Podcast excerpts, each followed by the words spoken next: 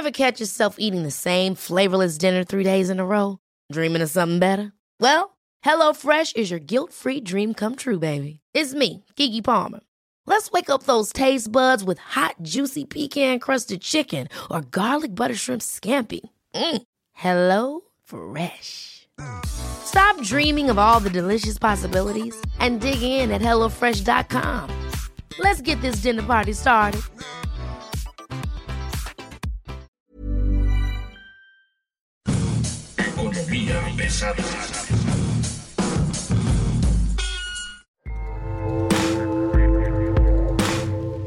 Bienvenidos, bienvenidas, bienvenides, señoras y señores. Mi nombre es Luis Carriles, arroba Luis Carrujos, y esto es Economía Pesada, el territorio inhóspito de las finanzas, los negocios, las empresas en la 4T. El lugar donde usted va a encontrar las explicaciones de las acciones que llevan a cabo los salvadores de la patria de esta 4T. Hoy nos acompaña en Economía Pesada Efren García. García, Efrem es el director de los soles del Bajío, de Guanajuato específicamente, y él conoce muy bien la industria automotriz, conoce muy bien el tema agroindustrial, que son dos temas que en este momento son muy importantes para México por el tema del Tratado de Libre Comercio, por el TEMEC, por las consultas. Él es un experto que además conoce muy bien los ires y venires, los pasajes oscuros, los caminos secretos de la Secretaría de Economía. Efren, muchas gracias por estar con nosotros. ¿Cómo estás? Buen día. Luis, muchas gracias por la invitación. Estoy muy contento de estar aquí en tu programa, en este podcast. Y bueno, esto es muy sencillo. Vamos a contarles lo que está pasando, lo que estamos viendo, lo que nos están contando en los temas que en este momento son los más importantes de la parte empresarial. No sé si sea más importante saber en dónde estamos parados con el TEMEC o entender la destrucción de la Secretaría de Economía en un momento donde tienes un problema enorme como es el TEMEC. Yo quisiera empezar, si te parece bien, platicando un poquito de la situación por la que está pasando la industria automotriz relacionada con el TEMEC, porque fíjate que esto nos da pie a decir que toda la negociación y que todo el proceso, el panel que solicitaron México y Canadá para que Estados Unidos no se pusiera demasiado estricto en la eh, observancia de las reglas de origen en la industria automotriz, es un proceso que inició, es un panel que se solicitó desde que Graciela Márquez era la secretaria de Economía Federal. Continúa este proceso en el periodo de Tatiana Cloutier y es muy probable, según me dicen, que en este mes de diciembre o a más tardar a principios de enero ya concluya este panel para que se sepa finalmente si Estados Unidos tenía razón o no en ponerse tan estricto a la hora de eh, solicitar que las diversas partes de los automóviles cumplieran las reglas de origen que marca el TEMEC. De lo que te dicen las empresas es, ¿nos van a perdonar? ¿No nos van a perdonar? ¿Cómo viene la cosa? Pues todo parece indicar que nos van a perdonar y que México y Canadá van a salir airosos de esta situación. Lo que sucede es que el TEMEC impone algunas reglas de origen muy eh, estrictas en la industria automotriz que no se veían en el famosísimo NAFTA o en el Tratado de Libre Comercio. Eh, por ejemplo, algunos de los nuevos requerimientos que pide el famoso TEMEC es que los automóviles tienen que tener por lo menos 70% de acero y aluminio de la región de América del Norte. Luego, aparte, tiene que tener 40% de eh, contenido de mano de obra, lo que le llaman labor value content. Y luego, pues aparte de todo, tiene que tener también 75% de algunas de las partes que son eh, lo que le llaman core parts, que son, eh, eh, por ejemplo, el chasis, el motor, digamos, las partes más importantes de un automóvil sin las cuales pues no se le podría llamar automóvil, sería una bicicleta o sería una cosa diferente. Ahora, suena muy sencillo, pero la realidad es que es complicado porque, por ejemplo, cuando estamos hablando de partes como, por poner un ejemplo que me mencionaba alguien de la industria del día de hoy, un asiento de un automóvil, una placa de acero puede ser de origen, eh, digamos, por decirlo así, la placa es china, pero a la hora que se le da la curvatura, la forma para que esa placa se pueda utilizar para elaborar un asiento, por decir algo, entonces ya tiene un componente, si la curvatura se hizo en América del Norte, un componente diferente. Entonces es sumamente complejo calcular qué porcentaje de contenido nacional o de contenido regional de América del Norte tienen los automóviles, porque ahora resulta que cada una de las partes que conforman un auto pueden, sí, venir en principio de otra zona, pero por ejemplo también a la hora de calcular, bueno, ¿y cuánta mano de obra regional tiene esa pieza? Y no solamente eso, el TEMEC también impone un piso en cuanto a salarios que tienen que tener los trabajadores que hacen esas piezas. Entonces es una especie de licuadora en la que se tiene que considerar el origen de las materias primas, pero a esas materias primas a veces le añaden insumos de otros lugares, el origen de las personas que trabajan para fabricar esa parte específica del coche y después también inclusive hasta los sueldos que perciben. Pero después sumar y calcular y hacer un cálculo de todas las partes para ver finalmente el automóvil completo qué tanto tiene y cumple con estos requerimientos. Esto supuso una gran complicación para la industria porque al final, a la mera hora también hay que decir que los señores de Estados Unidos calculan las cosas y de la industria y de las empresas de Estados Unidos pues calculan de una manera sus cosas y claro, como ellos compran su acero en Estados Unidos, pues entonces no tienen tanto problema por ese lado. Ahora, el problema y la parte más complicada de esta, de esta situación es que si en un momento dado los fabricantes o las armadoras no logran demostrar en un litigio como este que sus automóviles tienen por lo menos los requerimientos que marca el TEMEC, entonces se hacen acreedores a un arancel. ¿Qué quiere decir? le dijeron, a ver, manito, no cumpliste, ok, en cuanto quieras vender tu coche en Estados Unidos, le vamos a imponer un arancel y entonces puede terminar costando más caro el caldo que las albóndigas, porque a lo mejor alguien dijo, oye, el acero está 20% más barato en Asia que en América del Norte. Pues es una locura ir a comprar el acero aquí, pues mejor vamos a importarlo. Claro, también hay que añadirle el flete y todo lo demás, pero si a la mera hora te va a imponer un arancel de una magnitud tal que va a reducir las utilidades de manera muy, muy fuerte para los armadores, pues entonces se vuelve una cosa todavía más complicada. O sea, hay buenas noticias. Aparentemente buenas noticias. Lo que ya confirmé hoy es que el equipo negociador que dejó encarrilado este panel es el que la secretaria Raquel Buenrostro tuvo a bien despedir completito hace algunos días de la Secretaría de Economía. Eso se dejó encaminado. No así las consultas que se están llevando a cabo y de las que tú has hablado muchísimo y eres un gran especialista en materia de energía, en donde sí estamos al borde del precipicio. Pero en la parte automotriz aparentemente hay buenas noticias para que la medición muy a su conveniencia de Estados Unidos para medir las reglas de origen en, en los automóviles, pues eh, no sean tan estrictas. Y sobre todo que en cuanto esto empezó a suceder, Luis, uno de los elementos que permite el TEMEC es que se atengan las armadoras a una cosa que se llama régimen alternativo de transición. Eso quiere decir que le dicen, bueno, ok, está bien, no alcanzo el contenido que me estás pidiendo, pero dame chance, porque pues, no puedo de un día para otro cambiarlo. Entonces les dan un periodo. Ellos se atuvieron la mayoría de las armadoras a este régimen y están en él, en lo que son peras o son manzanas, y termina por definirse cuál va a ser el tipo de medición que va a regir y con la cual se va a decidir qué tanto contenido regional tienen los automóviles fabricados, en este caso en México. Entonces, digamos que están de alguna manera protegidos, pero y hay otro factor interesante. Hay algunos armadores que están en problemas porque por alguna razón, como sabemos, el TEMEC no entró en vigor sino hasta el 2020. Entonces, quienes lograron también adquirir, por decir un ejemplo, acero antes de esa fecha, pues no les aplicó. Entonces ahorita tienen un stock que les permite utilizar acero de otras regiones sin que les aplique esta medición. Pero quienes no lo hicieron así, pues están en problemas ahora porque es una realidad que el acero en América del Norte es 20% más caro que en Asia y que en Europa, por ejemplo. Nada más para tenerlo muy, muy claro. Esta nueva información que tenemos, esta idea de cómo pueden ocurrir las cosas, está literalmente a unos días de darse a conocer. La parte buena de esto es que esta negociación la cerró, por así decirlo, el equipo anterior a la actual secretaria.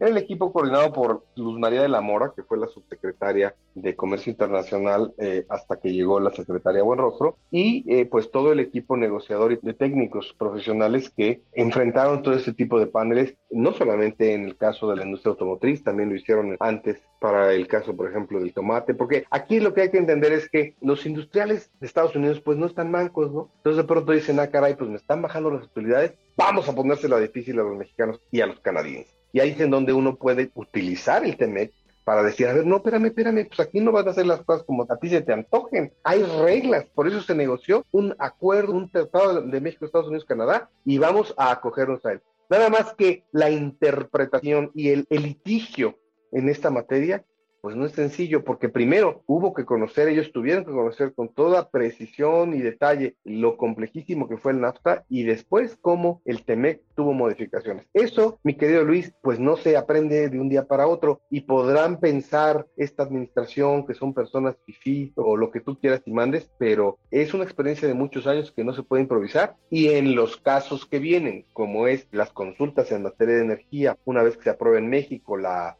reforma energética, pues entonces ahí sí estamos en problemas, porque ahí sí ni siquiera le entraron al tema y pues ahí sí que Dios nos agarre confesado. A ver, nada más para tenerlo. Este acuerdo, aunque parece bueno, aunque parece que ya está casi hecho, aunque está casi, casi firmado, no está blindado, ¿verdad? La verdad es que sería muy difícil realmente echar para atrás el acuerdo como tal. Sin embargo, aquí lo que estamos viendo eh, tú haces un, acuerdo internacional en donde dices, ok, vamos a ponernos de acuerdo cuáles van a ser las reglas, cómo vamos a comerciar entre los tres países. Oiga, pero oye, si a mí se me ocurre un día hacer una ley que diga lo contrario a lo que ya acordamos, pues parte del acuerdo es, no, manito, si vas a hacer una ley o vas a hacer reformas a tus leyes, tienen que adecuarse a lo que ya pactamos los demás países. No podemos estar a lo que tú quieras y mandes a la hora que quieras, porque para eso estamos construyendo un régimen de libre comercio para América del Norte. Precisamente para eso sirve este régimen, este conjunto de reglas, para que no a alguien se le ocurra hacer lo que le venga en gana. En caso de México, bueno, pues lo que se hizo fue cambiar las reglas que ya se habían pactado en el TEMEC para la parte energética y pues ahora estamos en problemas porque hay altísimas probabilidades de que se demuestre que terminamos violando el tratado. Ahora, en este tema, y me voy a salir un poco del tema automotriz, pero como ya estabas hablando del desastre, ya hablando del verdadero y más probable desastre, que es el que tiene que ver con las eh, consultas en materia energética, lo que me dicen es que todavía estamos en la, etapa de consultas, es la etapa para sentarse y mostrar voluntad política y ponerse de acuerdo. Es decir, en una negociación tú sabes que hay muchas fases. Estamos en la fase de decir, a ver, vamos a sentarnos y vamos a poner de acuerdo. No estamos en la fase de llevar las cosas al extremo y decir, pues a ver si quieren, ese es otro momento. Lo peor que México puede hacer en este momento, según me explican, es tensar las cosas. Este es el momento de llegar a acuerdos y todavía tenemos un compás o una ventana para poder llegar a, esas, a negociaciones. Pero si la actual administración de la Secretaría de Economía no entiende que no entiende, no entiende que estamos en este momento y por una cuestión ideológica o por lo que tú quieras, quieren tensar las cosas, después va a ser mucho más difícil revertirlas y el costo puede ser altísimo, altísimo para México porque ahí sí no va a ser de que hagamos una marcha para quejarnos, sino que va a haber indemnizaciones muy cuantiosas por haber eh, violentado. No es una cuestión ideológica, es una cuestión de que mucha gente tiene en México invertido su dinero y podemos hablar, por ejemplo, de las afores de muchos canadienses que están metidas en, los, las empresas de energía en México, por decir un ejemplo, y pues créeme que los canadienses no se van a quedar de brazos cruzados para esperar a ver a qué hora desaparece todo el dinero que tienen invertido aquí, nada más porque se nos ocurrió que ya no queríamos cumplir con las reglas del TEMEC. A eso voy no está blindado el acuerdo con el sector automotriz y tampoco está, digamos, avanzado favorablemente las conversaciones en el tema energético. ¿Qué tanto afecta uno a la otra? ¿Qué tanto afecta la parte positiva del acuerdo automotriz a la parte negativa del acuerdo energético? O sea, como tú bien mencionas, hablas con las empresas y ellas dicen, hombre, en la parte automotriz ya vamos para afuera, pero híjole, en la parte energética nomás no damos una. Lo que pasa es que yo creo que estamos hablando de dos niveles de problemática. En el panel que México y Canadá pidieron al amparo del TEMEC para demostrar a Estados Unidos que estaba pasándose la raya a la hora de pedir un contenido regional que era extremo, que favorecía los intereses de las empresas de Estados Unidos, como siempre lo, lo decía el presidente Trump, pues eh, estamos hablando de la apreciación o del tipo de medición que hiciera cada quien, ¿no? A lo mejor tú, Luis, llegabas y dices, bueno, pues yo soy dueño de esta armadora y yo aquí les demuestro que tengo el 70% del contenido que me están pidiendo.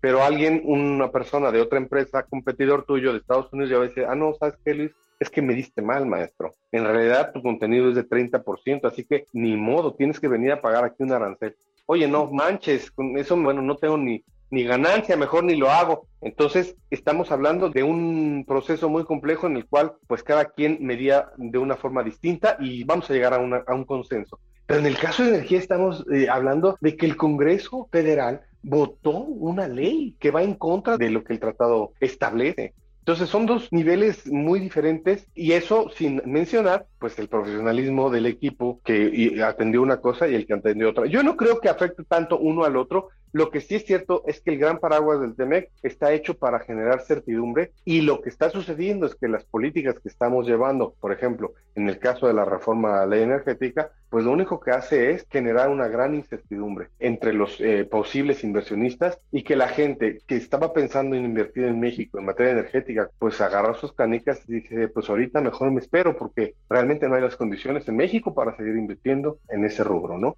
vamos a decir, ah, pues qué buena noticia que ahorita probablemente Santa Claus nos traiga que finalmente el panel salga favorable a México y a Canadá en materia automotriz. Sí, nada más que la otra noticia es que el ritmo aceleradísimo que requiere la transición de la industria automotriz en el Bajío y en todo el mundo, en el Bajío tenemos en Guanajuato nada más tenemos siete armadoras. Entonces, la rapidez con la que la industria automotriz se tiene que transformar para empezar a generar vehículos híbridos y vehículos eléctricos no es cualquier cosa. Y ahí sí no es una cuestión más que de innovación y de las necesidades que va a ir planteando el mercado para que la industria automotriz vaya transitando de vehículos de combustión interna que utilizan combustibles fósiles a vehículos eléctricos. Que dicho sea de paso, y es algo que todo mundo se le olvida, los vehículos eléctricos, pues hay que conectarlos para que se carguen. Y la pregunta es, ¿con qué vamos a generar la electricidad para cargar los vehículos eléctricos? Pues seguramente otra vez con combustibles fósiles o qué. ¿A poco creemos que vamos a llenar de baterías y celdas solares todo el mundo para que se carguen los coches?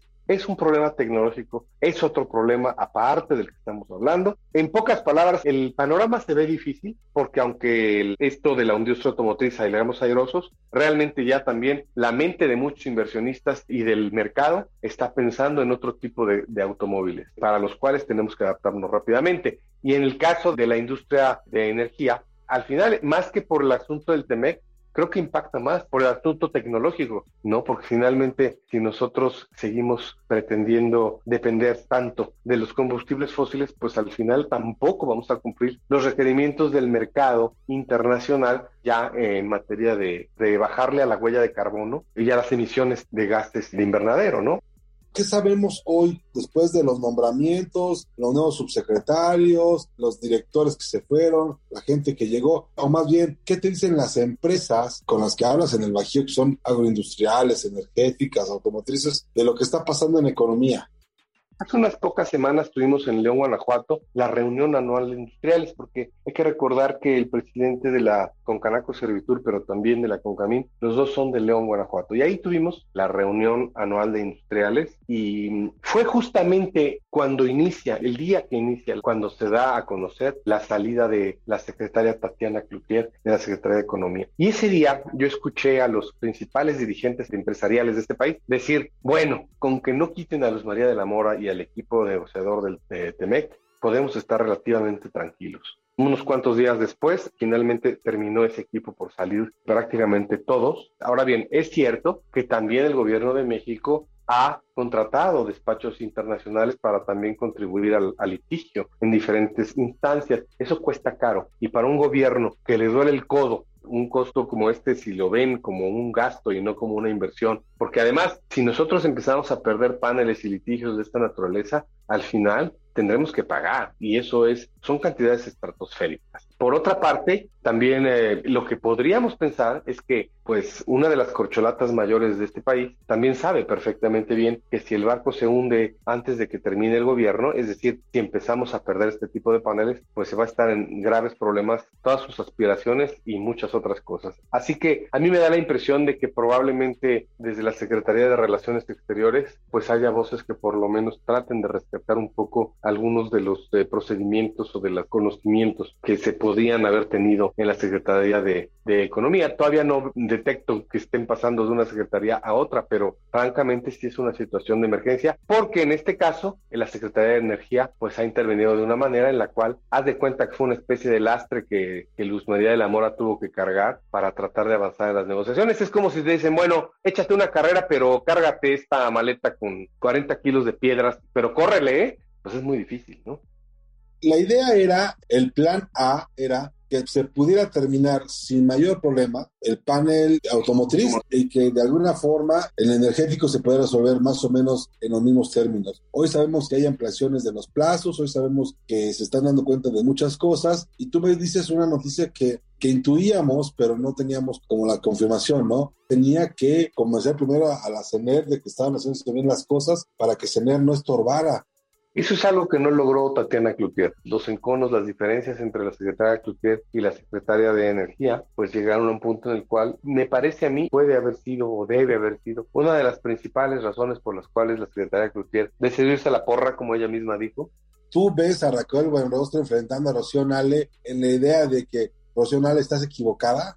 Pues eh, yo creo que no de manera pública, pero yo creo que están en juego muchas cosas. Y yo también creo por otra parte, y esto lo he escuchado de inversionistas extranjeros que dicen, bueno, vamos a pensar que lo que dice el presidente en sus mañaneras es un discurso y que no es posible llevar adelante algunas de las cosas que están diciendo. Lo dijo el presidente, sí, bueno, vamos a ver, mientras sigámosle, a ver qué pasa. No le creen, pues, en muchas cosas. Sí, o simplemente hay cosas que dice, bueno, todos sabemos que él toma decisiones de política exterior que en realidad terminan siendo declaraciones en sus mañaneras sin embargo, el gran problema aquí es que este problema de la energía sí le pega directamente a una de sus banderas ideológicas más importantes. Así que si Raquel Rostro tiene ese poder, probablemente pocas personas tengan el poder de moderar precisamente los embates y los pues todos estos esfuerzos de Rocío para, para no moverse de su lugar. Pues yo lo dejaría aquí, Efren. Te agradezco mucho, muchas gracias que hayas podido acompañarnos hoy en Economía Pesada. Al contrario, mi querido Luis. Muy buen día, gracias, hasta luego.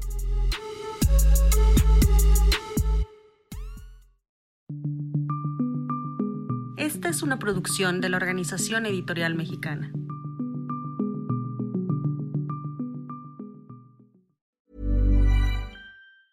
Ever catch yourself eating the same flavorless dinner three days in a row?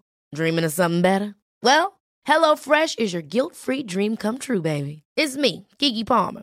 Let's wake up those taste buds with hot, juicy pecan-crusted chicken or garlic butter shrimp scampi. Mm. Hello Fresh. Stop dreaming of all the delicious possibilities and dig in at HelloFresh.com. Let's get this dinner party started.